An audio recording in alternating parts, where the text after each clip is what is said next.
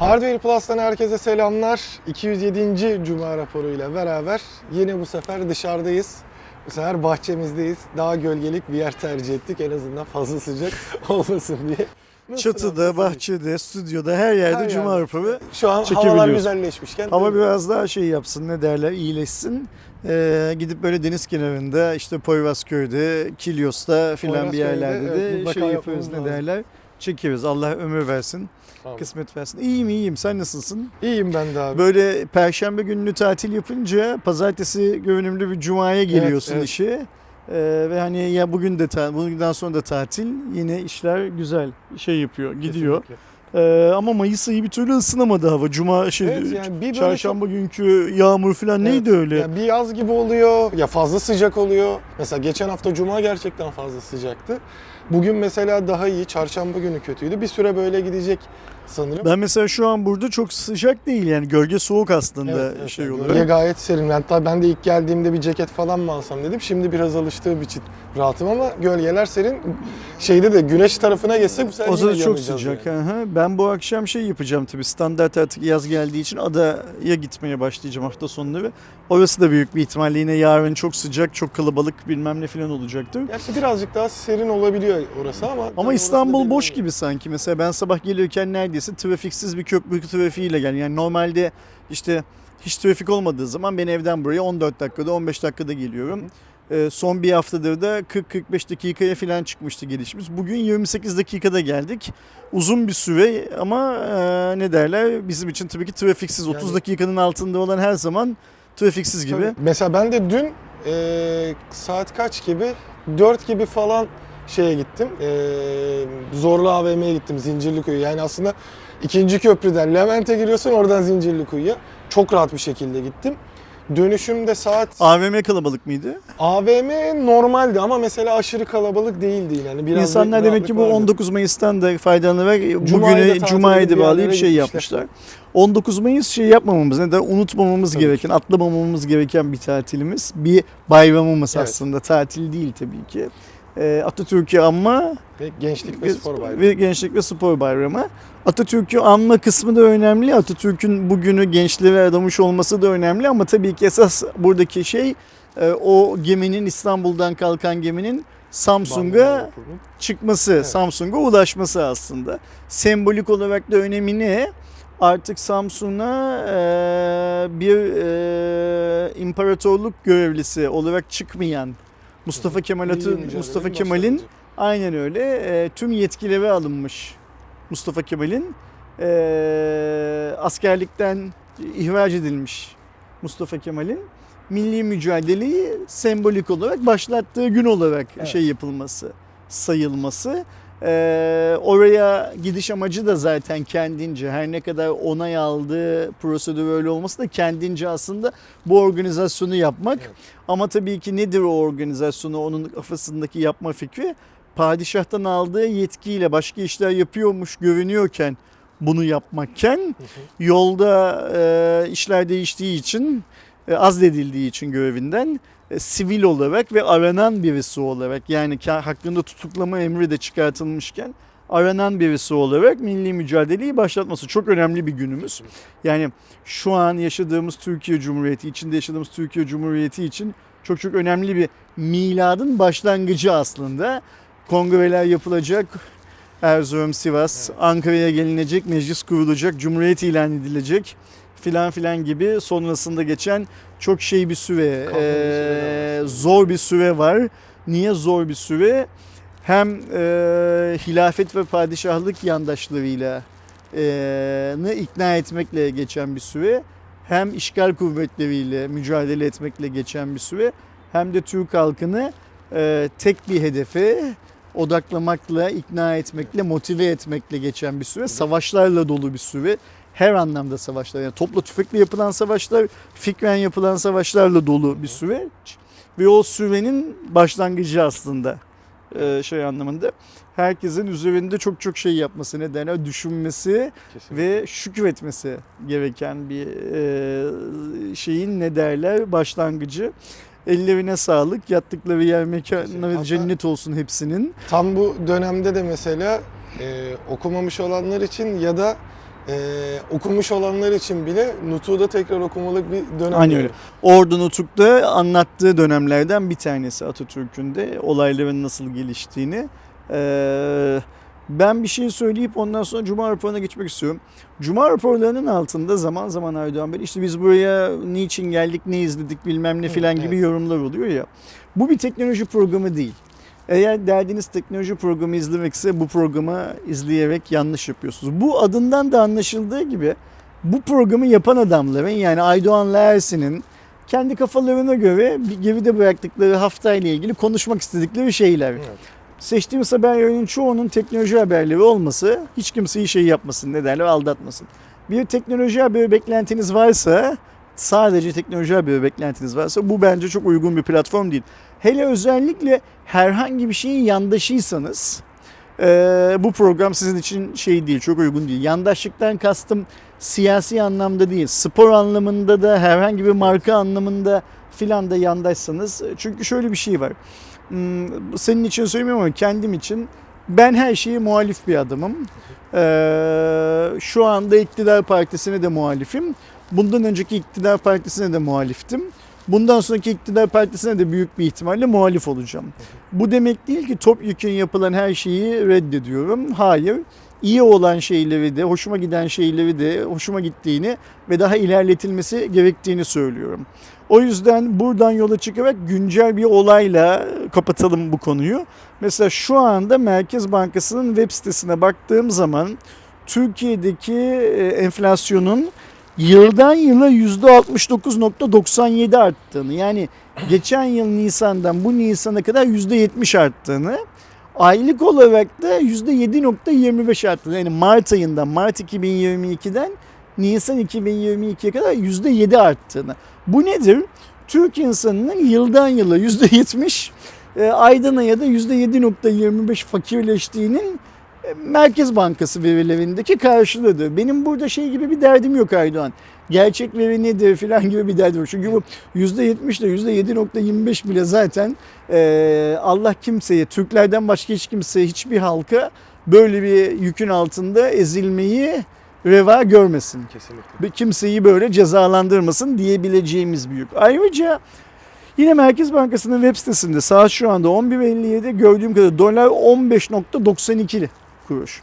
Hani 14'te dalgalanacaktı, duracaktı bilmem ne filan filan. Bu Türkiye ne zaman yanıyordu hatırlıyor musun? Dolar 17'ye geldiği zaman yanıyordu. Şimdi kaç lira? 16 lira ve yanmıyoruz değil mi şu anda? Müdahale edildi, düşürüldü bilmem ne filan değil mi? Süt limandı her yer. İşte ekonomi bakanımız değişti.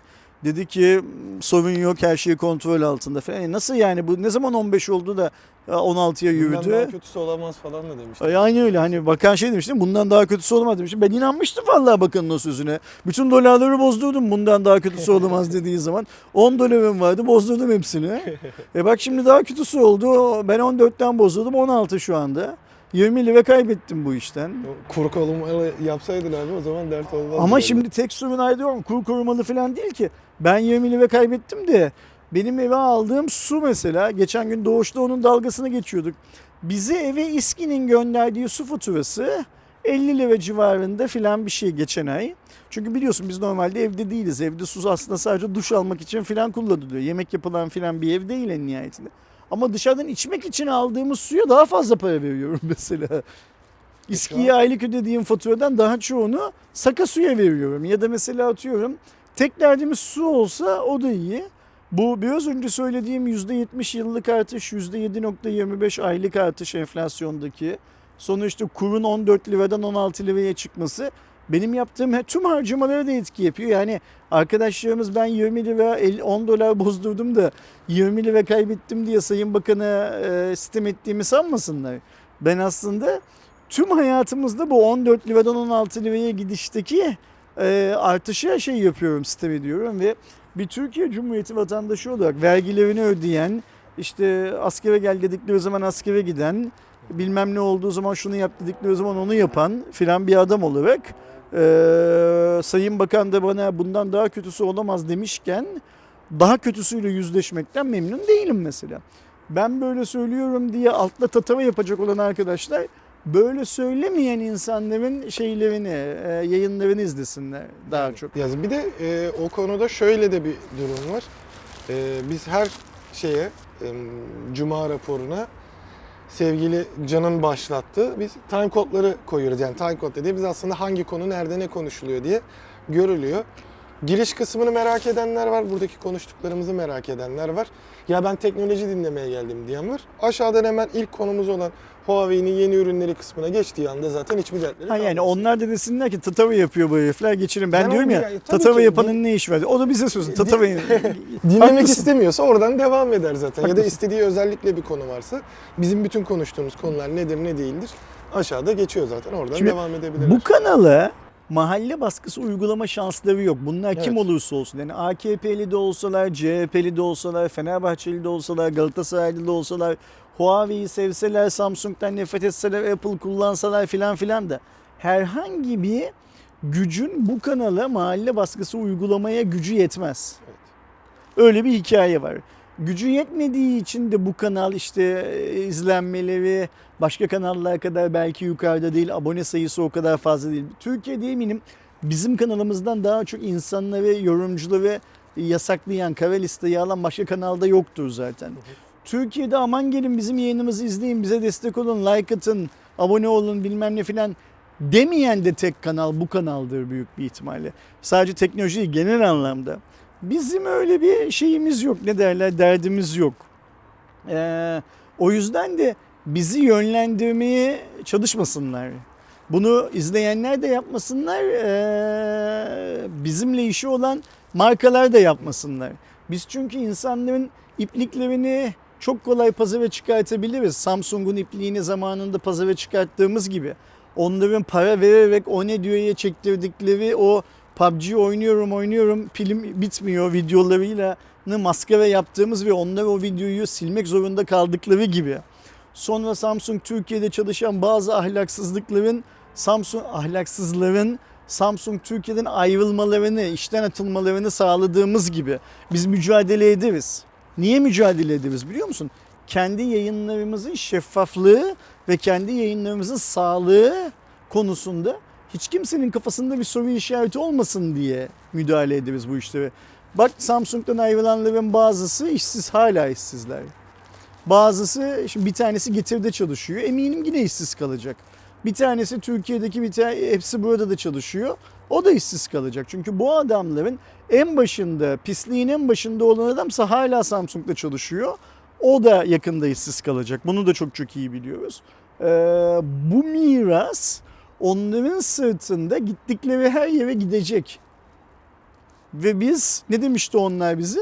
Sizin yayınlarınız paçavra. Biz sizin yayınlarınızı izlemiyoruz demişti değil mi o deniyor? Evet. Telefonda bana böyle filan demişti. Biz teknoloji yayıncılığı yapmaya devam edeceğiz. Ve onlar e, Hardware Plus'ın yaptığı teknoloji yayınlarını her cumartesi sabahı kendi WhatsApp gruplarında tartışmaya e, o yine şöyle söylemiş yine böyle söylemişler bilmem ne falan yapmaya da devam edecekler. Samsung'un bize koyduğu ambargo bizi yıkmaya yetmez. Yetmedi de zaten. Ama sadece Samsung değil herhangi bir markanın da mesela Apple'ın da üstü kapalı olarak Hardware Plus'a koyduğu ambargo Apple'ı şey Hardware Plus'ı yıkmaz. Gelip bir tane altına e, ya işte ben buraya teknoloji izlemeye geldim sen muhalefet yapıyorsun diyen adamı benlemek de bizi yıkmaz. Çünkü biz yaptığımız işin doğruluğundan çok eminiz. Bu kadar emin olduğumuz zaman da Aydoğan'ın söylediği gibi ha ya benim söylediğim gibi gidip kendinize başka kanal bulacaksınız. Öyle izleyeceksiniz. Umumuzda bile, umu- benim şahsen umumda bile değil bu. Ee, ya da Aydoğan'ın söylediği gibi ulan bunlar tatava yapıyor deyip ilk habere geçeceksiniz. İlk habere geçelim o zaman. Geçelim. Huawei'nin yeni ürünleri globale çıktı. Daha öncesinde Çin'de çıktığında zaten burada konuşmuştuk. Ama işte Türkiye'ye gelir mi fiyatları ne olur diye beklerken şu anda e, Mate XS 2, GT3 Pro, e, Watch Fit 2, e, Band 7 ve Watch D modellerini de globale tanıtmış oldu. Ee, özelliklerine vesaire burada girmeyeceğim çünkü ayrıca biz Eren'le onu detaylı bir şekilde konuştuk. Ayrıca video lansmanı da global lansmanı da yayınladık zaten. Zaten canlı yayında da yayınladık. Onların hepsini e, bu time kodunu oradaki yere eklerim. E, ama fiyatlarından burada konuşalım. Mate XS 2 e, 8 GB RAM 512 GB depolama yani aslında orta versiyonuyla beraber 1999 euro fiyat açıklandı. Sen Euro Huawei'cisin galiba. 2000 demiyorsun mesela. 1 dolar. 1900 1 euro bizde ama büyük para abi şimdi. Avrupa'da 1 euro 1 eurodur da bizde şöyle işte 15, ne, 18 liraya yakın para ediyor. Misafirimiz var. Bu, evet. görün, bu da görünseydi keşke şeydi. Bir tanesi de şurada Ha, evet, kadrajın bir dışında sırada yatmış bizi izliyor. yatıyorlar. Ee, GT3 Pro'nun da e, çok farklı versiyonları var ve gerçekten yani e, benim düşünceme göre şu ana kadar çıkmış en iyi akıllı saat diye düşünüyorum ki e, pazartesi salı günü de onunla alakalı bir lansman etkinliği olacak. Size de e, önümüzdeki hafta detaylarını vesaire Evet. Söyleyeyim aktaracağım. sen pazartesi sabah yelken bir uçakla Bodrum'a gidiyorsun. Evet. Huawei'nin davetlisi Hı hı. olarak. Sadece sen değil. Büyük bir tane Türkiye'de Evet. bu işi yapan e, iyisiyle kötüsüyle bu işi yapan yayıncısı, influencer'ı, boku püsürü herkesi Huawei götürüyordu oraya. E, Salı akşama da geliyorsun. Bizim anladığımız kadarıyla olayın işi iki tane muhtemelen bu saatlerden iki tanesinin Hı hı. Türkiye lansmanı. Evet. Öyle değil mi orada yapılacak şey? Şu Huawei saat konusunda bence hmm, Apple'la doğrudan rekabet edebilen tek şirket pozisyonunda şu an dünyada. Net. Ve o kadar iyi ki kendisi de o kadar iyi olduğunu biliyor ki.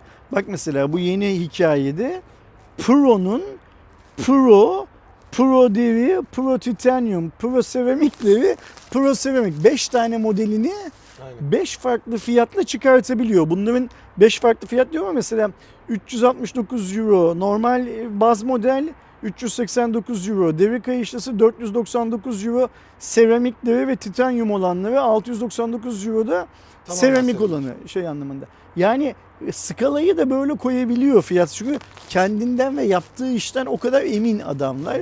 E, takdir etmek lazım ve Kesinlikle. şey demek lazım yine nasıl laptop tarafında ambargo Huawei laptop üreticisi yaptı diyorsak ambargo Huawei kol saatlerinde de lider yaptı bir anlamda Android ekosisteminde.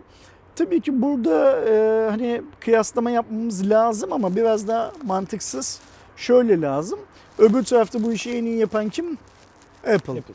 Apple'la Huawei'nin birbirinden ürün yani kol saati anlamında, akıllı saat anlamında ürün geçişkenliği çok şey değil, çok hızlı değil. Çünkü bir tarafta genellikle iPhone kullananların tercih ettiği bir watch var. Öbür tarafta da Huawei marka telefon kullanmasa bile Android ekosistemindeki herhangi bir markanın telefonunu kullanıp kaliteli bir saat kullanmak isteyenler var. Apple'larda da var. Ee, ha ve ayrıca haklısın. iPhone kullanıp gidip Huawei kol saati alanlar da var şey anlamında. Ee, garip bir pazar Evet.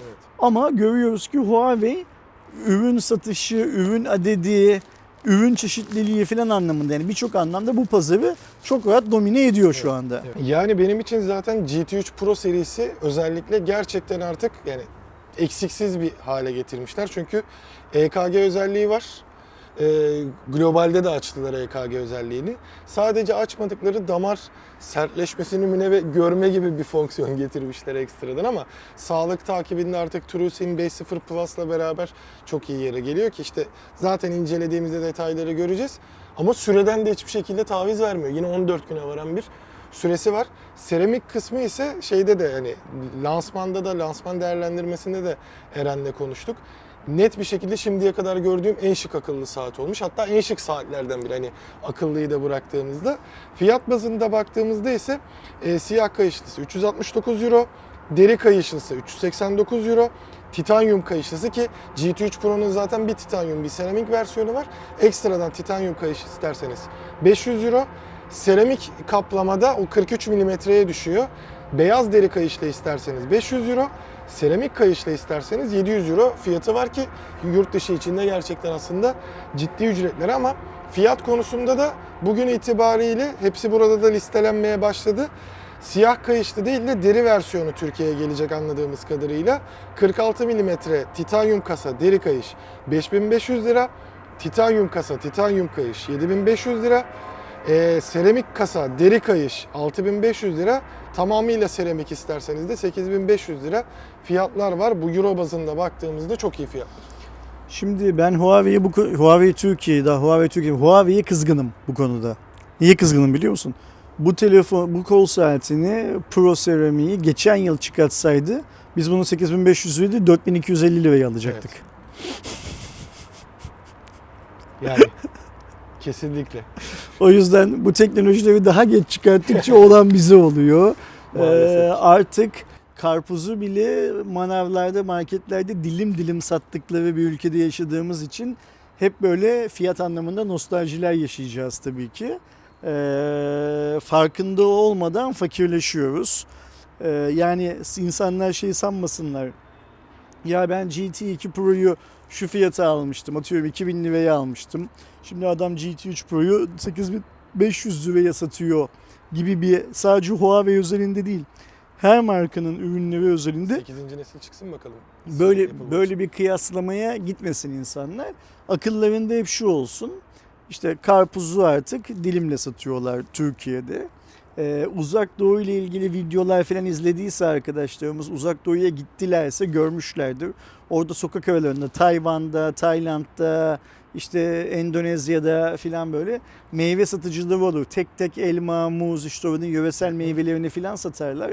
Ben de o her gittiğim ülkede o meyve satıcılarının en büyük müşterilerinden bir tanesi olurum. Çünkü lokal bir şeyler yiyebilmek için Evet. adını bilmediğin hatta şeyi söyleyeyim sana galiba sana söylemiştim mesela Ta- Tayland'da bir acı biberle yiyorlar meyveyi. Oradan meyveciden meyve aldığında sana sos gibi bizim kı- kırmızı bibere benzeyen, isoto benzeyen bir şey veriyor.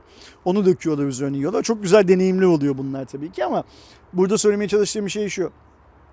Filipinlerin e, vatandaşı da kiloyla alamadığı için artık aslında orada öyle taneyle satılıyor o meyveler. Biz de yavaş yavaş hani bir tarım ülkesi olarak şimdi karpuzu dilimle almaya başlayacağız. Bu yıl gördüğüm kadarıyla bazı pazarlarda lahana filan yarım yarım satılıyordu.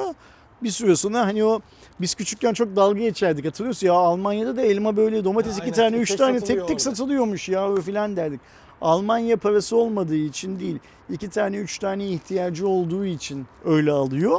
Türk halkı ise şu anda po- şeyi karpuzu tam bir karpuz alamadığı için Şey eve yetecek kadar bir dilim iki dilim alıyor. Bir yumruk kadar olan ekmekler işte broşinler de şey olmaya başlar burada popüler olmaya başlar somun ki. yerine. fakirliğin yani bu ülkenin ekonomisiyle alakalı. Bazı ülkelerde ziyan olmasın, her gün yeniden alınsın filan diye öyle. Bazı ülkelerde ise ben bu karpuzun tamamını tek seferde satamadığım için böleyim satayım mantığında. Şeyi unutmayalım. Huawei GT Pro Ceramic yani en pahalısı 8500 liraya hepsi burada da listelendi bugün. Geçen yıl Huawei bu telefon şey kol saatini Türkiye'de satsaydı 4250 liraya satacaktı. Bunun başka Ve bir izahı olarak değişmeyecek. Aynen öyle. Bunun başka bir izahı yok. Yani Huawei'in de saatleri çok pahalı. Samsung'un da telefonları çok pahalı. Apple'ın da bilmem nesi çok pahalı değil arkadaşlar. Çok iyi senin paran-. Senin paran çok değersiz. O yüzden karpuzu dilimle alıyorsun. Ama ne yazık ki Huawei işte bu yıl sana kordonunu, seneye pilini, bir sonraki yıl şarj cihazını falan satabilecek bir formül uyduramıyor. Kusura bakmayın deyip hadi şeye geçelim. F4 GT'ye geçelim. Ee, Poco F4 GT'nin de Türkiye fiyatı belli oldu. O da bir anda e, ortaya çıktı. Xiaomi'nin sitesindeki fiyat bu arada. E, baktığımızda 12256'lık versiyonun geleceği zaten söyleniyordu. Tek versiyon olarak gelme ihtimali var. Belki düşük versiyonu ilerleyen dönemlerde de gelir. 16.999 yani 17.000 lira fiyatı var. 17 bin lira. Yine ikiye böleceğiz. Geçen yıl eğer Xiaomi'ye de kızacağız burada. Bu telefonu geçen yıl değil de bu yıl piyasaya çıkarttığı için ve diyeceğiz ki geçen yıl piyasaya çıkarsaydı 8500 liraya bu telefonu alacaktık. Şimdi 17 bin lira para vereceğiz. İşin espri tarafı başka ama 8 Gen 1 olan yani gerçek anlamda komponentlerine baktığımız zaman e, amiral gemisi Evet. seviyesinde bir cihazdan bahsediyoruz. 4700 miliamperlik bir pili var, 120 120 wattlık hızlı şarj şarjı var. 64 megapiksellik Sony'nin IMX kaç vardı bunda? 686. 686 işlem şeyi var, sensörü var. Ön kamerada da yine Sony'nin IMX 596'sı var. Hı hı. Ee, ön kamerada da 20 megapiksellik bir Aslında şeyi. ya şey olarak hani e, Xiaomi'nin şimdiye kadar çıkarttığı en oyuncu telefon denilebilir buna. Ekranı çok iyi, birçok şeyi çok iyi. Ben bunu mesela gördüğümde ha dedim şey 12x niye gelmediği belli oldu. Çünkü büyük ihtimalle bu civarda olurdu gelseydi. 6.67 inçlik bir ekranı da olduğu için e, hani sen oyuncu dedin ya aslında bu K40'la e, her anlamda ne kadar Evet. benzer olduğu da çıkıyor. K40'ın gaming versiyonu hatta bizde de bir kullanıcı deneyimi çıkıyor. İşte onu söylüyorum. Onun aynı. sanki yenisi gibi tasarlanmış cihaz. Yani o şey yanlış hatırlamıyorsam 2021 yılının sonuna doğru pardon 2021 Nisan'ında duyurulmuş bir telefondu o Hı hı. ve Nisan'da satışa çıkmış bir telefondu. Bu da onun 2022 versiyonu gibi tasarlanmış bir telefon. Ama tabii ki bir gaming şeyi filan e, e, kodu filan konulmamış. Onun nedeni de bence bunun bir Poco telefon olmasından kaynaklanıyor. Yani özel Bunun bir benzerini. Xiaomi tarafında yaparlarsa onu da bilmem ne bir şey gaming derler zaten. Kesinlikle. Hani bu açıdan çok iyi bir de şarj aleti e, düz bir şekilde değil de kablosu yatay yapılmış ki oyun formunda rahat Tıpkı rahat o kullanırsın. K40 deneyim videosunda arkadaşımızın yani kullanıcısının bahsettiği gibi. Zaten hani birebir şey yaptıkları için. Ama ben fiyat olarak gerçekten sevdim. Ve e, şimdi renk kontrolü de yapayım. Onu yapmamıştım. Şimdi bu fiyatta biz başka ne bekliyoruz? Realme'nin e, şu an masanın üstünde olan senin kullandığın telefonun Pro'sunu. Sen şu anda Neo'yu kullanıyorsun. Bunun fiyatı açıklandı mı? Yok, 26'sını açıkladım. Açıklanmadı bunun fiyatı. E, bunun Pro'sunun bu fiyatlarda belki olabileceğini şey Pro yapıyoruz. bir ihtimal şey olur artık hani şu dönemde ben Xiaomi 12 ile benzer fiyatta gelir diye düşünüyorum. Ha daha yukarıda da Evet. olabilir diyorsun. Okey Pro daha yukarıda yönde. olursa senin şu anda kullandığın ve bizim e, çok detay veremediğimiz e, Neo'nun GT Neo 2 değil Evet. mi? GT Neo 2'nin fiyatı bu fiyatta olur diyorsun. Valla e, yani ben bu telefonun e, şeyin F4 GT'nin GT2 Pro ile rekabet, re- rekabet etmesini isterim mesela şeyde pazarda. Eğer hani senin söylediğin gibi e, Realme Poco F4 GT'nin karşısına Neo'yu çıkartırsa biraz zayıf kalır. Evet ya çünkü hani her şeyi bu tamamıyla bir amiral gemisi ve zaten aslında Poco F4 GT'nin ya da K40 Gaming'in e, rakibi işte milletin hep niye gelmiyor Türkiye falan dediği aslında ROG fonlar vesaire. Çünkü orada tam şey olabilecek bir durumda. Ama e, işte en azından hani 20 binin altına artık amiral gemileri 20 bin derken 20 binin altına gerçekten ne ararsan var özellikleri olan bir tepe modeli olduğunu da düşündüğümüz F4 GT'nin fiyatını ben gerçekten sevdim ve sitesine baktığımızda gümüş, sarı ve siyah renkleri geliyor. En güzeli tabii ki sarı rengi, Poco sarısı olanı. Ama e, ilerleyen dönemlerde eminim bize de gönderilir zaten Xiaomi tarafından eğer gelirse. O zaman bütün detaylarıyla, oyun performansıyla falan inceleriz. Realme'nin telefonlarının satış fiyatı da belli olsun. Onda da önümüzdeki bir ay içinde belli olur hepsi birden. Çok daha böyle birebir kıyaslamalar yapma şansı Mesela zaten yakalarız. Xiaomi 12 Pro ile de kıyaslanmalı bence Poco F4 GT. Çok Çünkü biri haklısın. tamamıyla oyun odaklı, biri özellikle kamera odaklı ve eksi de amiral gemisi telefon. Onlara da zaten bakarız diyelim ve e, daha öncesinde bir söylenti olarak ortaya çıkan P50 Pro için e, çok mantıklı bir şeyde 5G Sen kılıfı çok bekliyordun bunu zaten. Evet. istiyordun da olmasını. Yani çünkü şimdi e, her zaman bir işte yasak bir şey olduğunda insanların kafası her şekilde onu dolanmaya e, şey yapar. Bunu da yasal yollarla yaptığı müddetçe bir sıkıntı yoktur. Tabi Avrupa'ya girer mi bilmiyoruz. Şu an için Çin pazarı için Üretici Huawei mi? e, bildiğim kadarıyla Okey tamam. Huawei olarak çıktı yani. Tamam.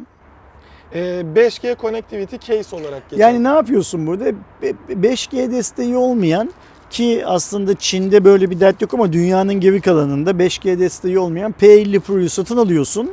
Bir de bu kılıfı satın alıyorsun ve telefonun bir anda 5G destekli hale geliyor öyle mi? Süper çok Yani güzel. çok güzel bir şey yapmışlar. Kılıfın içerisinde aslında bir eSIM modülü var. 5G destekli ve sen hani hatla da uğraşmadan o kılıfı taktığında aslında o kılıf takılı olduğu müddetçe eSIM üzerinden 5G Kılıfın ayrıca batarya falan özelliği var mı? Yok sadece şey için hani tamamıyla e, modemi eklemek için ayarlanmış. Çünkü anladığım kadarıyla orada taşınabilirlik de şey olacak. Çünkü batarya koyarsa ekstra kalın olacak. Herkes tercih etmeyebilir falan. Ama böyle bir durum var. Tabii e, 120 dolar gibi de bir fiyatı var e, Çin'deki yuan'ı çevirdiğimizde. E, şey bazında nasıl bir durum olacak onu bilemiyoruz. Hani Avrupa'ya çıkartabilecek mi bunu sorunsuzca vesaire. Çünkü Lis- içerisinde bir lisanslar yüzünden ama en azından böyle bir durumda ki 3.2 mm kalınlık 52 gram da ağırlık ekliyor. Tek dezavantajı tabii ki orada sürekli bir e, anten işlemini de kendisi kullanmaya başladığı için birazcık daha bir e, batarya sömürmesi anlamına geliyor ama Hmm. P50 Pro'da hani ben kendim yaşamadım. Mesela e, Eren'le çektiğimiz videoda da Eren de mesela bataryasının beklediği kadar iyi gitmediğini söylüyor ama ben sorun yaşamadığımda kendi kullanıcı deneyimde diyorum ki yani orada ekstra harcaması benim için büyük bir dert olmaz gibi. Ama gelirse Türkiye'ye vesaire öyle bir şey olursa ki şu an getirmeleri çok saçma olur zaten. 5G yok ülkede. Aynen. Getirseler ne olacak yani? Ee, ama bir test etmek vesaire görmek isteriz. O da ayrı. Geldiğimizde e, Yapı Kredi Bankası'nın e, bu sefer dijital dönemde bir e, yaptığı bir farklı bir durum var. Dün yani 19 Mayıs Atatürk Anma Gençlik ve Spor Bayramı kapsamında Atatürk'ün kişisel eşyaları NFT olarak sergilenmeye başladı. Herhangi bir satış yok anladığım kadarıyla. İşte bir Metaverse evreninde o da e, Decatrend olarak geçen, Mana olarak geçen Mana'ya dünyada da- Hı hı. 3 katlı bir müze açılmış oldu aslında. Oraya da bir guest olarak girip e, madalyalar, kehribar tesbih, ahşap baston, gramofon, Zübeyde Hanım'ın gözlük çerçevesi gibi gerçekten hani tutulan nadide eşyaların dijitale aktarılmış şekli. E, bu bahsettiğim bölümdeki aşağıdaki açıklamalar bölümündeki işte playdecatrend.org adresine gidip e, eksi 122 eksi 43 koordinatlarına giderek continue as a guest yani bir e, misafir olarak devam et diyerek girip gezebilme şansınız da Şimdi var. normal şartlar altında bu tarz atraksiyonlar tabii bizim çok şey yapmadığımız, değer vermediğimiz işler. Ama olay Atatürk olunca e, ne derler önemli bir hal alıyor. Burada tabii ki yapılması gereken şey şu Aydoğan bence. Yapı Kredi Bankası bunu işte NFT dünyasında, bu hani meta dünyasında biz de varız bilmem ne filan demek için yapıyor aslında.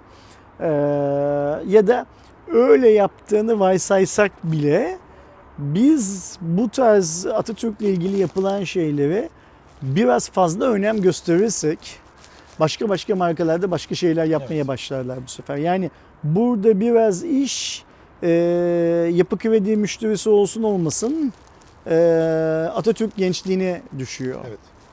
E, aman ne var ki be demeyip girip bunu ziyaret edersek eğer Yapı Kredi Bankası muazzam bir geri dönüş alırsa bu işten. Çünkü adamların derdi ne? İnsanlar gelsinler bu sergiyi ziyaret etsinler. Ee, ve derse ki bizim Atatürk sergimizi e, meta dünyasındaki bir ay içinde 100 milyon kişi ziyaret etti dünyanın her yerinden.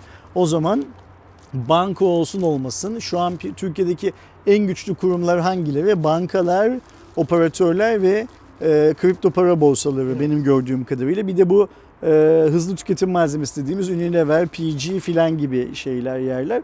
Onlar da bu sefer Atatürk'le ilgili bazı içerikler üretecekler ve Atatürk'le ilgili içeriklerden çok haz etmeyen bazı insanların tepkilerini de kulak arkası edecekler. O yüzden iş biraz e, Atatürk'e sahip çıkan insanlara düşüyor. Girin Aydoğan'ın verdiği koordinatlardaki Yapı Kredi Müzesi'ne en az bir kere bir ziyarette bulunun ki Atatürk'le ilgili yapılan, yapılacak olan bundan sonraki aktivitelere şimdiden cesaret verin. Evet kesinlikle. Gelelim 5G ve fiber konusuna. Ee, benim aldığım kaynakta şey yoktu ama anladığım kadarıyla AKM'nin e, programında e, Ben oradaydım. Ee, Sayın Bakan Yardımcısı Ömer Fatih Sayan ve Turizm Bakanı da oradaydı. Böyle bir açıklama yaptılar mı bilmiyorum çünkü uzaktık yani şey Ya anlamında. Anadolu Ajansı'nda geçmiş. Bu büyük ihtimalle belki orada özel bir açıklama Belki, da olabilir bilmiyorum. Anadolu Ajansı'na. Orada 5G ve fiber konusunda yeni bir e, açıklama yaptı. Açıklamasında Türkiye'nin 4.5G'de yerlilik millilik olanını %30'a çıkardık. Biz 5G'yi de sadece kullanan değil, yerli ve milli imkanlarla teknolojiyi tasarlayan, geliştiren, üreten ve ihraç eden ülke konumuna ulaşmak için çalışıyoruz. Coğrafyamızda haberleşme altyapılarının yerli ve milli olmasının kritikliğini bize göstermiştir diye söylemiş. Fiber internet konusunda ise e, 2003-20 2023 sonuna kadar her eve 100 megabit hızında internetin olmasını hedefliyorlarmış. Özellikle tabii ki Türk Telekom'la beraber. Bununla alakalı da fiber internetin bütün evlere ve mahallelere gitmesini istiyoruz. 2023 sonu hedefimiz her, her hanede 100 megabit saniye internetin olması. Çünkü teknoloji sürekli gelişiyor ve dijital dönüşüm bizi çepeçevre kucaklıyor. Fiber uzunluğumuz 471 bin kilometre. İnternet abonelerinin aylık ortalama kullanımı 204 GB'a ulaştı diye de belirtmiş. Şimdi Sayın Ömer Fatih Bey yani Fatih Bey diyeyim bu açıklamayı Ulaştırma Bakan Yardımcısı olarak mı yaptı? Türk Telekom Yönetim Kurulu Başkanı olarak mı yaptı? Onu bilmiyorum. Ama bazı burada benim e, söylemek istediğim şeyler var. Kendisi lütfen yanlış anlamasın söylediklerimi. İnternet yerde yerli ve milli olmak diye bir şey olmamalı bence bana soracak. Zaten olmak da mümkün değil. Yani interneti üretiyorsan eğer üretilebilen bir şeyse o zaman kendi vatandaşına daha ucuz daha hızlı ver olsun bitsin. Ve biz diyelim ki e, bunu Türkiye Cumhuriyeti Devleti e, kamusu, kamu kurumları üretiyor. Biz de daha ucuza şey yapalım. Şimdi ne zaman kullanacağımız belli olmayan bir 5G'miz var. Ama bütün söylemlerimiz o 5G üzerine kurulu. Bana bu komik geliyor biraz. Şimdi ilk önce yapılması gereken şey şu değil mi? Yani ben mi yanlış tahmin ediyorum? Yani mesela şöyle bir şey söylensin. Densin ki biz atıyorum 10 Ocak 2023'te 25 Mart 2023'te ya da işte 10 Kasım 2022'de filan 5G'ye geçeceğiz. İlk önce bunun belli olması lazım. Çünkü niye biliyor musun? Biz son 4 yıldan beri falan hep 5G'ye geçeceğimizi söylüyoruz. Yani İlk ol, ilklerden biri oldu. şu anki Cumhurbaşkanımız Sayın Recep Tayyip Erdoğan başbakanken dünyada 5G'yi kullanan ilk ülkenin Türkiye olacağını söylemişti. Üzerinden yıllar geçti biz hala 5G kullanmıyoruz mesela şu anda. Yani resmi olarak 5G'ye geçmiş değiliz hala. Evet. Benim bildiğim kadarıyla birçok ülke geçti. Ee, şimdi tam ona Heh, bakıyordum. sö- o- Çin'de 356 şehir, Amerika'da 296, Filipinler'de 98, Güney Kore'de 85, Kanada'da 84, İspanya'da 71, İtalya'da 65, Almanya'da 58, Birleşik Krallık'ta 57, Suudi Arabistan'da 48 şehir 5G'yi şu anda 10 kullanabiliyor. ülke saydın ve bu 10 ülkenin içinde Filipinler gibi ekonomik anlamda filan Filipinler 3. sırada. şu an. bize hiç yaklaşamayacak olan biraz önce benim fakirlik örneği olarak verdiğim insanların günde 1 dolar kazanmak için burada adını anmak istemeyeceğim işler yapmaya razı olduğu ülke de var değil mi? Evet. İşte biz daha geçemedik. Ha geçip geçmememize Ersin Akman olarak ben çok önemsiyor muyum? Yok hayır önemsemiyorum. O da işin ayrı mevzusu ama daha geçmemişken geçmek için geçeceğimiz konusunda yıllardır vatandaşı ikna etmeye çalışırken 5G üzerine bu kadar konuşmanın biraz şey olduğunu, hayal satmak olduğunu düşünüyorum. Bu birincisi. Şimdi işi hayal satmaya getirdiğimiz zaman da umuyorum ki e, Fatih Bey şu 2023 sonunda her evde yüzlük internet olmasını arzuluyoruz açıklamasını Ulaştırma Bakan Yardımcısı olarak değil, Türk Telekom Yönetim Kurulu Başkanı olarak yapmış olsun. Niye biliyor musun? Türk Telekom Yönetim Kurulu Başkanı olarak yaptığı zaman bunu her şirket biz şunu yapacağız, bunu yapacağız filan der ve bu çok fazla ciddiye alınması zorunda olan bir şey de değildir. Ama Ulaştırma Bakan Yardımcısı olarak bunu söylüyorsa o zaman ben aynen e, vakti zamanında Sayın Cumhurbaşkanı'nın başbakanken 5G'yi ilk kullanan ülke biz olacağız dediğini bir vaat olarak aldığım gibi e, Fatih Bey'in de bu sözünü de bir vaat olarak alırım ve derim ki e, Mayıs 2022'den 2023'ün sonuna kadar 16-17 aylık bir zamanımız var. 16-17 ay sonra Türkiye hükümeti vatandaşına her evde yüzlük interneti garantiliyor derim. Ve buna çok sevinirim Aydoğan. Ama takvimler 1 Ocak 2024'ü gösterdiği zaman bizim evde yüzlük internet olmazsa o zaman da çok sükutu hayali uğrar.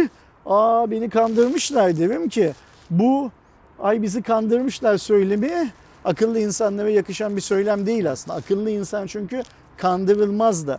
Şimdi burada şöyle bir ikilemde kalıyorum. Benim eee, Sayın Fatih Bey'i sevdiğimi söylememe gerek yok herhalde. Çünkü bunu defalarca bu programda dile getirdim. Sevdiğim bir adam tarafından kandırılmak da hiç hoşuma gitmez. Yani bu arada Bu sefer aramızdaki sevgi ilişkisi zedelenir ki çok kötü bir şey olur bu. Finlandiya, Meksika eee, ve bir ülke daha vardı. Yani Avustralya'da da varmış hani de bayağı Yani neyse işte şu an. 10 ülkede olduktan sonra 13'te 15'te 20'de olması bir şey ifade etmiyor. Burada önemli olan şey şu Kuvvetli. Aydoğan. Bizim hedefimiz neydi? Dünyada ilk kullanan olmaktı. Hı hı. Minimum 10 tane ülke kullanıyor. Sen hala kullanamamışsın. Kullananlardan birisi de Filipinler. Yani iş bitiyor burada. Aynen. Kullanalım bir an önce 5G'ye geçelim filan derdinde değilim ama işte bana 2023 sonunda yüzlük internet hayali sanki varmış gibi 5 giga, e, şey 5G hayali filan e, satıldığı zaman Ben bunlara körü körüne inanıp sonra da aldatıldık ee, diyecek bir insan değilim. Onu söylemeye çalışıyorum. Kesinlikle. Yani hani bu kadar söylenen bir şeyin mm, en azından belli başlı somut adımları test var. Galiba AKM'de 5G bağlantısı yapılabiliyor e, açılan şeydi. İşte İstanbul Havalimanı'nda dediler. Bazı belli başlı yerlerde test yapıldı edildi de hani e, ben şu anda işte Avrupa'ya gittiğimde, e, Amerika'ya gittiğimde vesaire çatır çatır kullanabiliyorsam onu yani ilklerden değil şu anda artık ilk kısmı geçti. Ya şimdi havalimanında var, AKM'de var, bilmem nerede var filan da İngilizce'de de bunun bir şeyi var. So what diyorlar ya, e ne olmuş yani? İşte biz o e ne olmuş yani noktasındayız. O yüzden bu konuyu daha çok şey yapmayıp, ko- konuşmayıp boşu boşuna stres seviyemizi yükseltmeyelim. Kandırılmamak önemli. Evet. Ve insanlar e, dolandırıcılar tarafından kandırılmamakla yükümlüler. Bunu da herkes unutmasın. Yani dolandırıldım demek tabii ki bir şey. Dolandırılabilirsin. Ama senin önceliğin dolandırılmamak olmalı, kandırılmamak olmalı. Ben kandırılmamayı, e, kandırılmamaya çalışan bir insanım. Bu kadarını söyleyeyim ve bitirelim. Oppo tarafına geldiğimizde ise Renault 8 ailesi de gelmek üzere. Şimdiye kadar çok fazla görselleri hem önden hem arkadan e, görselleri çıktı. Bu seferki e, modelleri Renault 8, Renault 8 SE ve Renault 8 Pro olması bekleniyor. Ve 3 gün sonra yani pazartesi günü 23 Mayıs'ta Çin lansmanıyla ilk bir e, versiyonlarının çıkması bekleniyor. Daha sonrasında zaten global lansmanı da e, yapılır. Siyah, mavi, yeşil ve altın şeklinde 4 rengi olacak. 7 Gen 1 yani artık bu 8 Gen 1'in 700 versiyonunun ilk örnekleri olması. SE'nin de Dimensity 1300, Pro'nun da 8100 ile gelmesi şu anda ortaya çıkan söylentiler gösteriyor. Şu telefonların mesela bence bu 7 Gen 1 falan önemli işler. Yani Evet. bunlara bakmak lazım. 8 Gen 1'de yaşanan hüsranı 7 Gen 1'de de yaşayacak mıyız mesela? Çünkü orada bir şey var, sorun var. Onu e, var. unutmamak lazım. Ayrıca yine bana soracak olursan işte bir, bir telefonda Snapdragon diğerinde Mediatek falan tasarlamış olmaları da güzel. Ama o- Oppo'da şöyle bir sorun var Aydo. Sen de farkındasın da bunu. İzleyenlerimiz de farkında. Ben, sanki Oppo Türkiye ile Oppo Global arasında bir senkronizasyon sorunu var. Evet. Yani Türkiye'de hala Renault 5 Lite satılıyor. Renault 6'lar satıldı ama Renault 6'nın yani satışta şu anda ama Renault 6'dan çok bir kimsenin haberi yok. E, Ve biz Türkiye takviminde Renault 5 Lite'da Renault 6'da kalmışken adamlar Çin'de Renault 8'i şey yapıyor. Eğer bu hızla devam ederse senin anlayacağın şekilde zaten Formula 1'den tur bindirecek Aynen. bir süre sonra şey Çin Türkiye'ye Evet. yani hani yüzden sonra Çin tekrar Renault 1'e dönecek ve gelecek Türkiye'yi Renault 56'da Renault 57'de falan yakalayacak gibi bir durum var. İşin tabii ki esprisi bu şey olarak ama bir senkronizasyon sorunu var.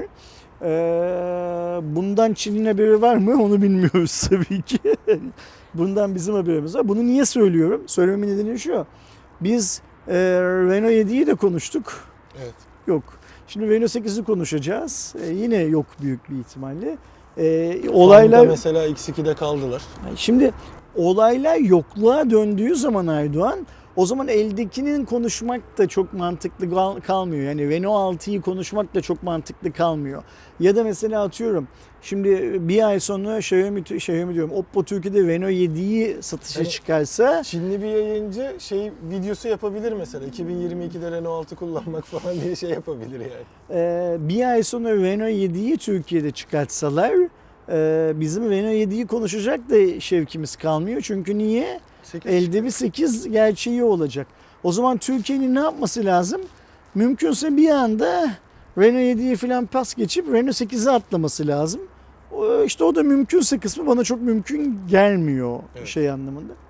Bakalım hayırlı olsun ama şeyi gerçekten görmek isterdim.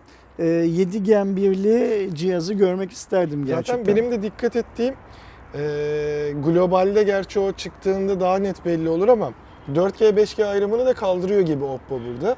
Bu sefer Renault 8 gelirse Ee, artık hani işte Avrupa'daki şu, bizdeki şu, orada işlemci şöyle, burada böyle derdi de ortadan kalkacak gibi. Ama tabii onun kalkması demek fiyatın da ona göre geliyor olması demek. Ben bu olacak. söylediğinin mümkün olacağını sanmıyorum. Yani sen diyorsun ki default olarak 5G'li gelece geliyorlar diyorsun. Ben bu cihazlar 5G'li olmayan ülkelerde yine 5G'siz farklı e, şeylerle satılırlar. İşlemcilerle. işlemcilerle satılırlar diye tahmin ediyorum. Bu tahminimin kaynağı da Renault 4'te, Renault 5'te, Renault 6'da Oppo'nun çizdiği profil. Başka bir bilgim E, tabii. yok Yani şey ben anlamında. de işte hani belli bir süre sonra onu bırakıp artık tek modelle ilerleyebilirler gibi geliyor ama tabii onu göreceğiz. Bakalım. Gelelim e, dünya geneli telefon satışlarındaki birinci çeyrek raporuna. Daha öncesinde Çin'i konuştuk, farklı farklı konuştuk. Kanalis bu sefer de globali e, söyledi. Q1'de e, 311,2 milyon ünite yani adet e, satış gerçekleşmiş. Daha doğrusu Tüm dünyada. e, evet shipments olarak Hı hı. satış değil de e, Sevkiyat. sevkiyat yapılmış. Bu geçen seneye göre %11'lik bir düşüş. Rapora baktığımızda Bütün da- dünyada Evet. düşüş. Tamam. E, rapora baktığımızda da sıralama Samsung e, %24 e, market e, payı %73,7 milyonlukta e, sevkiyatla birinci sırada. Apple 56,5 milyon sevkiyat yapmış. %18'lik paya sahip. Xiaomi 39,2 milyonluk e, sevkiyat yapmış. %13 paya sahip. Oppo %20 29 milyona %9. Vivo 25,1 milyona %8. Diğerleri de 87,6 milyona %28'lik bir oran oluyor. Bu ilk 5'e baktığımızda sadece Apple'ın bir %8'lik artış sağladığını, diğerlerinin düştüğünü ama sıralamanın da değişmediğini görüyoruz. Yani sadece Apple geçen yıldan daha çok cihaz satmış. Geri kalan tüm markalar yani tüm Android ekosistemi geçen yıl sattıkları satışlara ulaşamamışlar. Evet mesela Apple %15'ten %18'e arttırmış. Aslında Samsung'da da bir artış var ama ünite olarak da bir düşüş var. %22'den Heh, şimdi %24'e. Samsung'un payı pazar payı olarak artmış ama, adet neyse, olarak adet adet, olarak azalmış. az Burada adete göndermiş. bakmak lazım. Adete bakmak lazım. Xiaomi'nin %14'ten %13'e, Oppo'nun %11'den %9'a, Vivo'nun %10'dan %8'e, diğerleri de %27'den aslında %28'e çıkarmış market e, Şu şeyini. konuyu konuşmadığımız tek bir cuma raporu olmayacak galiba. Evet. İşte tam bu yüzden şu Apple e, Android'de orta segment diye adlandırdığımız 400 dolarla 600 dolar arasında denk düşen segmente girecek. Girecek ki buradaki hem pazar payları anlamında diğer markaların elini kolunu bağlasın. Yani Apple öyle bir şey yaptığı zaman düşün. Bu listede zaten şu an ikinci pozisyonu fena değil. Pazar payını arttıran marka. Bu da demektir ki işler böyle giderse eninde sonunda Apple zaten birinci olacak demektir bu. Ama onu bile beklemeyip Samsung'un önüne geçmeyi, birinci olmayı ve işte Samsung, Xiaomi, Oppo, Vivo dediğimiz Android ekosistemiyle aradaki makası da açmayı sağlayacak. Çünkü niye? Kapitalist bir şirket olmak bunu gerektiriyor. Yani rakiplerin gözünün yaşına bakmazsın. Eğer işlemci tarafına o kadar yatırım yaptıysan, kendi şeyini, işletim sistemini geliştirmek için o kadar yatırım yaptıysan, para sende Çin'de istediğin yerdeki üretimi istediğin formda yaptırabiliyorsan, karlılığını en tepeye çıkarmak gibi bir amacın varsa bunların hepsi kimde var? Apple'da var. Kafanda çalışıyorsa e, bu adamların kafalarının çalışmadığını varsaymak mümkün değil zaten. Kafaları da çalışıyor. O zaman Apple'ın, Xiaomi'nin, Oppo'nun, Vivo'nun gözüne bakmazsın ve herkese bir tane iPhone üretirsin. Ve onu yaptıktan sonra da bu sefer hedefin ne olur? Giriş segment telefonlar olur. 300 dolarlık iPhone da çıkartmanın yollarını ararsın bir şekilde. Onu da çıkarttığında zaten O 10 yıl sonrası onu da o zaman düşünürüz. Yani eee, dilimle karpuz olan Türk insanı için de iPhone üretecek elbet Apple. ve böylece yani kendi yerini de farklı bir şekilde sağlamlaştırmış olacak gibi diyelim ve hemen bir sonraki habere geçtiğimizde yine dijital tarafa geçiyoruz. Biliyorsunuz Disney Plus Haziran'ın 14'ünde geliyor. Kaçış diye yeni bir dizisi var. Haziran dediğin 3 hafta sonra. Evet. Hı hı. 14 Haziran tarihi. Abone oldun itibariyle. mu? Ön- başvuru yaptım. 14'ünde Okey, tamam. olabiliyoruz. Abonelik cepte yani bizim öyle mi? Netflix ama iyice engelleyecekmiş bu arada şifre değiştirmeyi. Orada bir abone olmanız gerekecek. gibi. Netflix eğer Disney Plus'a hazırsa engellesin. Bir diğer yandan zaten HBO Max de biliyorsunuz sene sonunda gelecek. Onun da ilk yerli dizisiyle alakalı e, söylentiler daha doğrusu e, şeyler ortaya çıktı. Kör Noktası isimli bir e, dizi olacak. E, Ojo Pictures tarafından yapılıyormuş. E, Ahmet Katıksız yönetmenliğini yapacak. Senaryoyu Elif Usman. Ve bir diğer yandan da Amazon'da biliyorsunuz uzun süredir var Prime Video'da. Ama en büyük eksikliklerinden biri Türkçe altyazı, Türkçe dublajın çok olmaması ve yerli içeriğin hiç yoktu. Yani yerli yapımla uğraşmadı şu an Amazon şimdiye kadar ama yerli içerik de yoktu.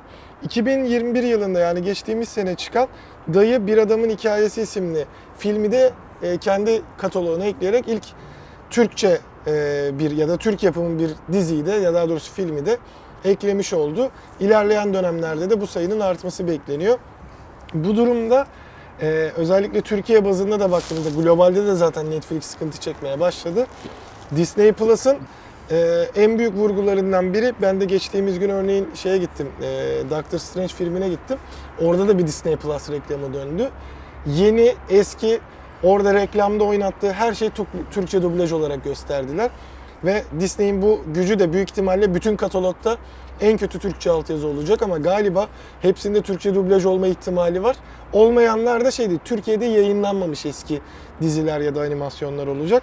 Bu şeyle beraber bayağı zorlayacak gibi duruyor ki 36,5 liralık fiyatı da şey. Şimdi tüm Böyle teknoloji camiası yani bu servis olsun, konuştuğumuz gibi ürün olsun, cep telefonu filan gibi fark etmez. Parası olan düdüğü çalar formunda ilerliyor dünyada. Yani e, parası olan Apple diğer cep telefonu üreticilerini dövüyor. Parası olan Samsung diğer e, televizyon üreticilerini den daha karlı bir şekilde dövüyor. E, parası olan e, Disney de Netflix'i dövecek. Bu bu kadar basit. Burada dönüp şuna bakmak lazım. Otomotiv dünyasında, otomotiv sektöründe mesela böyle bir parası olanın diğerini dövme hikayesi çok yok. Yani Evet. mesela BMW, Mercedes Kia'yı dövemiyor. Ford'u dövemiyor. Citroen'le başa işte çıkamıyor. Falan diye A- birleşiyorlar. aynen öyle. Yok birleşmelerden öte model bazında da dövemiyor. Yani şöyle dövemiyor. Şimdi dediğim şeyden şu anlaşılmasın. İşte e, Kia'nın spor şeyi e, bilmem nesi BMW'nin 5'inden daha iyi demiyorum. Tek, otomotiv pazarında insanların alım güçlerine göre dünyanın her yerinde bu tık tık tık tık tık bu klasmanlar çok rahat belirli hale geliyor. Nitekim diyorum ki işte Apple'da o klasmanların belli olduğu ve her cephede Android üreticilerin döveceği büyük oyun planını zaten uyguluyor diyorum. Ama e, parası olanın diğerlerini dövmesi sektörü çok şey değil. E, bizler için aslında çok iyi bir çözüm değil. Çünkü parası olan diğerlerini döv, döve döve öldürdüğü zaman biz sadece parası olanın kucağında oturuyor hale geliyoruz. Bu bir yandan da riskli bir hikaye. Fakat şu bir gerçek ki Disney Plus Netflix'i dövecek. Evet. Çok Evet. fena Ki, dövecek. e, Netflix'te bir 150 kişilik işten çıkarma da olmuş. O bir şey değil. 150 kişi falan bir şey ifade etmez de yani daha çok dövecek. Netflix bir süre sonra dünyanın hiçbir yerinde e, proje üretemeyecek hale gelecek büyük bir ihtimal. Çünkü niye? Dünyanın her yerindeki bağımsız stüdyolar Disney'e çalışır hale gelecekler. Ki şu süreçte mesela Netflix'in adımları bana şey geliyor işte reklamını getirelim, işte geliri arttırmak için şifre paylaşımını engelleyelim.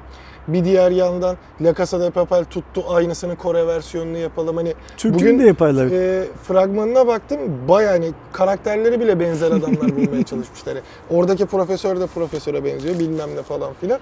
Hani Tokyo aynısı- Tokyo'ya benziyorsa gideverdi bu iş. Yani Kuzey Kore'yi falan dahil etmişler galiba. Bak ne diyor. o kadar güzelini bulamamışlar. Çünkü hani aynısının lacivertini sen yaparsan bu sefer şey olur ve burada dediğim gibi hani ya Disney dediğimiz markada 20th Century Fox var. Ee, Lucasfilm var. Kendi zaten Walt Disney diye bir hadi artık Disney oldu tamam mı? Hani Walt Disney stüdyoları Volt var. amca. Ee, Pixar var. Ya birçok şeyi var elinde ve çok zor iş. Netflix dayak yemeye mecbur. O en kadar. kötü Netflix'i satın alınabilir Walt Disney. Yok bu kadar yatırım yaptıktan sonra hayatta almaz. Buyur söyle oğlum. Mesela şimdi şey e, Netflix ya da e, hani gelecek ya Hı şimdi hı. Disney. Onların yani o daha girmeden önce şey almalarını bekliyor musunuz? Hani, e, hani Pixar gibi şey büyük şeyleri alma, almasını bekliyor musunuz? Hani o Almak derken buraya getirmek vesaire manasında. Mesela e, alıyorsun ya senin adına çalışıyor, Hı yani hı. adına çalışıyor. Yani senin için şey Ha ekstradan bir şeyler alır mı diyorsun Disney'in? Ama ya şey, belli de olmaz. Ya. Disney her şeyi alabiliyor ama Disney'in almayacağı tek şey Netflix'i almaz Disney. Çünkü Netflix'in batmasını sağ, sağ Yani. yani batma, batmasa bile uzun vadede etkisiz bir şirket haline gelmesini sağlar. Alabileceğini aldı zaten. Ama alabileceklerini aldılar. Bu saatten sonra doğru çünkü dünyada ne Netflix'in ne Disney'in ne diğerlerinin öyle alabileceği çok fazla stüdyo falan kalmadı zaten. Aynen onlar da kendileri mesela işte şu son dönemde HBO popüler. Ee, bir de hep şeyin adını unutuyorum. Şey şirketin adını unut. Amerika'daki en büyük yapımları yapan HBO gibi bir şey daha var. Neyse boş ver geçelim. Bu konunun üstünde Bir o zaten çok da kalmış fazla oluyor. şey yapmayalım, konuşmayalım. O ne olacağı belli zaten. Aynen. Gelelim e, Twitter tarafına. Yine Musk kendisi sokmayı Artık Twitter başardı. diye bir şey yok. Yani Artık Twitter konuşmuyoruz. Artık Mesih'i konuşuyoruz. Mesih'imiz e, Twitter anlaşmasının bot, bot hesaplar nedeniyle e, askıya aldığını e, açıkladı. Nasıl yani?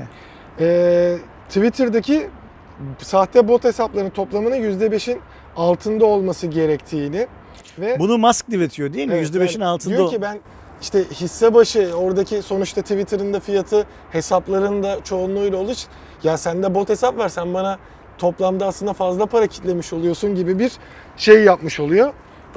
Şu Ee, push nedir? Nasıl push'luk yapıların kitabını yazıyor ki Twitter aslında. bu arada e, Musk. açıklamasında bot hesapların %5'in altında olduğunu söylemişti. Musk siz bir bir daha hesaplasanıza bunu yapıyor yani. İşte tamam yani biz bu geçmiş yayınlardan bir tanesinde Musk için push demiştim ya. Burada tam şey push nedir? Nasıl push'luk yapılırın kitabını yazıyor artık. Bu Çünkü açıklamayla da Twitter hisseleri direkt %20'nin altına e, insanlara nasıl şantaj %20 yapılır konusunda çok iyi tabii ki kendisi. E, işte görünen o ki Musk tüm Twitter denilen şirketi avucunun içine aldı. Evet. Öyle vuruyor böyle vuruyor. Geçen hafta Trump hikayesiyle vurdu. Şimdi bu hafta diyor ki benim diyor istediğim oranlara gelmezse ben bu para transferini gerçekleştirmem diyor. Neydi? Musk hisse başına 54 dolar önermişti. O zamanlar hisseler 43 ya da 44 dolarken 54 dolar önermişti. Musk 54 dolar önerince de hisseleri Twitter'ın bir anda 50 dolara çıkmıştı. Ee, şu anda %20 civarında düşmüş durumda. Düştüğü yer neresi? 40 dolar. Aynen. Musk'ın 54 dolar önerdiğinde 44 dolar, 43 dolar olduğunun daha altında. %10 daha Adam altında. para kırmaya çalışıyor. Aynen öyle. E ne oldu? Musk bu puştluğu yapıp şantajı yaptığı zaman Doge fiyatı da %5 düştü. Her yerden para kazanmanın yollarını şey yapıyor. Bu arada bence herifin ne kadar bot hisse şey var, hesap var, Donald Trump'ın hesabını açalım bilmiyorum. Bunlar umurumda, umurumda bile değil herifin bence. Herifin tek derdi daha e, resmi olarak satın alma gerçekleşmeden bu işten para kazanmak. Evet. Sonrasında kazanacak zaten. Kendisi çok çok iyi biliyor sonrasında kazanacağını zaten. Ama işte Puşt böyle bir insan. Güzel Yani bir hareket. Her Güzel eve bir tane maskın fotoğrafını alıp bir yere asmak lazım ki arada sırada insanlar görsünler ve e, böyle olmamak lazım filan desinler diye. Yani harbiden şu anda hani aslında işte yükseliş yapıp yeni Tony Stark falan filan derken tepe taklak düşürüyor kendini bir diğer yandan. Şey. Düşürmüyor. Böyle adamların tek amacı daha çok güç, daha çok paraya sahip olmaktır. Daha güç, çok güç ve daha çok paraya sahip olurken de ne yaptıklarını, ne ettiklerini çok fazla sorgulamazlar. Şu şey vardır ya büyük değiş. İşte benim ilk milyon dolarımı nasıl yaptığımı sorma, sonrakini hesaplaşalım diye bir muhabbet var ya. Musk gibi adamlara hiçbir zaman sormayacaksın parayı nasıl yaptıklarını. Onlar sadece para yapacaklar. O yüzden Musk Mesih olmak istiyor. O yüzden Musk dünyadaki her şeyin de tek başına sahibi olmak istiyor. Kesinlikle. Biz kısmetse Musk'ı Amerika Birleşik Devletleri Başkanı olarak da görürüz bu gidişle. Yani. Ya da böyle uzay başkanı falan filan gibi bir şey olacak. Yani NASA falan değil o işte kolonileşme falan. İşte mesihlik o yüzden önemli Yani. zaten. Yani insanlığı dünyadan alıp başka bir yere kavimler göçünün bir formunu yapması o yüzden önemli Uç zaten. uçacak işte. şeyler. Aynen öyle. Aynen öyle. Gelelim son haberimize otomotiv tarafına. BMW'nin 3 serisi de yenilenmiş oldu. Aslında makyajlanmış demek daha yenile- doğru. Ee, özellikle Çin pazarında bir özel versiyon çıkarmıştı. O tasarımın biraz Avrupa'ya getirilmiş versiyonu olduğunu söyleyelim. Ee, daha öncesinde işte klasik bir BMW farı vardı. Onu bölerek Angel far diyorduk. Onu artık yeni boomerang formlu bir şeye geçiriyor. Ee, en azından böbrekler burada biraz daha yukarıda normal duruyor. Diğerleri gibi aşırı büyütmemişler ki geçtiğimiz günlerde i7 Ama modeli o de çıktı. bü- bü- büyüttükleri elektrikli olanlar da büyütüyorlar. Elektriklilerde iyice büyütmeye devam ediyorlar. Daha agresif görünüyor ama aynı zamanda benim gözüme böyle çok da şık görünüyor. Hani hem sade çizgiler hem agresif tasarımı birleşmiş gibi görünüyor. Ee, gökdelen grisiyle Brooklyn grisi lansman renkleri ama tabii ki çok farklı tercihler de Kırmızı var mı olacak. kırmızı? Kırmızı illa şey. BMW onu kullanmayı seviyor. E, dijital ekranı 12.3 inçten 14.9'a yani 15 inçliğe çıkıyor ve orada tabii ki iDrive sistemi de gitgide genişlendirilmiş oluyor. E, 8 ileri otomatik şanzıman ve X-Drive seçenekleri de tabii ki olacak. Yani BMW 3 makyajlanıyor. Aslında biz otomotiv sektöründen şunu biliyoruz. Bir araba makyajlanırsa aslında yeni versiyonun da çıkması yakın demektir. Evet. Yani eski kasadan sıkılanlar için makyajlı versiyonu üretilir. Sonra çok uzun olmayan bir süre sonra da e, yenilenir. tamamen platform yenilir. Demek ki BMW 3 platformunun 3 seviyesinde yenilenme zamanı gelmiş aslında. Ee, şeyi de söyleyelim, ee, bu yeni üçler bu yaz sonunda Türkiye'de de satışa çıkıyorlar. Şu benim bildiğim kadarıyla şu anda ee, BMW'de yani Borusan'da ve diğer BMW distribütörlerinde, satıcılarında 5 ve 3 Türkiye'de kalmamış durumda neredeyse. Temmuz filan gibi 3'ün şu anki versiyonundan bir parti daha geliyor. Almanya'da üretiliyor. Ve galiba onun için çok yakın bir zamanda çünkü biliyorsun bu son bir yılda bir buçuk yılda arabalar karaborsa gittiği için otomobiller kayıt almaya, ön satış yapmaya falan başlayacaklar anladığım kadarıyla. Yaz sonunda da e, işte şu anda Almanya'daki fabrikada üretilen en son eski kasa BMW 3'lerden sonra hemen bu yeni makyajları üretilmeye başlanacak ve üretilenlerden de ilk örnekler Türkiye'de satılacak. Ee, yani şunu söylemek istiyorum. Biz 2023 yılı olmadan bu senin Cuma raporu gündemine aldığın şeyleri e, ne derler makyajlanmış BMW 3'leri Türkiye'de yollarda görmeye başlayacağız. Şeyler de artmaya başladı zaten. Şimdi hemen merak edip baktım.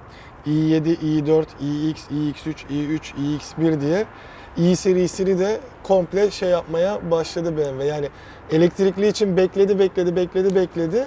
Hani biraz daha standardını görmek istedi ve tabii ki kendi içerisindeki şeylerle geliştirdi. Bu sene bayağı bir eee Bu söylediklerin hepsi Türkiye'de var mı elektriklilerin hepsi? Yoksa sen Ee, globalden mi bakıyorsun? Şu anda yok Türkiye'de iX, i4'ü şey yapabiliyoruz. Tasarlayıp satın alma var. Şeylerde de e, M- M50 olan i4'te keşfedin, i7'de de keşfedin diyor. iX3 zaten Okey. satıştaydı. i3 var. Şimdi i3'ten tekrar BMW 3'e dönecek olursak da eski kasa yeni kasa e, makyajlanmış makyajlanmamış fark etmiyor. Bu aracın ortalama fiyatı 100 bin euro. 100 bin euro üstünden düşünmek lazım. Yani hani e, 2,5-3. euro kaç lira şu anda? 18. 18 demek ki 1.8. Ee, Türkiye'de satışa çıktığı zaman da o fiyatlara yakın bir fiyattan şey yapacaktır, satışa çıkacaktır. Yani buçuk siz her ülke olarak kendi bacağınıza nasıl alıyorsunuz? O ürünün fiyatı dünyanın her yerinde aynı aslında. 100 Evet. bin euro civarında. Türkiye'de de yine başladığımız geyik muhabbetten devam edecek olursak geçen yıl alsaydık 900 bin lira bu yıl aldığın zaman 1.8 milyon lira filan gibi ee, gayet anlamsız bir matematiği var bu işin Çok kötü. diyelim ve Cuma raporunu bu BMW 3'ün makyajlanmış BMW 3 haberiyle bitirmiş olalım. Ne dersin? Evet. O zaman bitiriş konuşmasını Tiveda'nı senden alalım Aydoğan. Tamamdır. Bu haberle beraber 207. Cuma raporunun sonuna gelmiş olduk. Önümüzdeki hafta umarım daha güzel haberlerle, e, daha sevindirici şeylerle e, Mayıs'ın son Cuma raporunda görüşürüz diyelim. 208. Cuma raporunda görüşünceye kadar kendinize çok iyi bakın. Hoşça kalın. Hoşçakalın.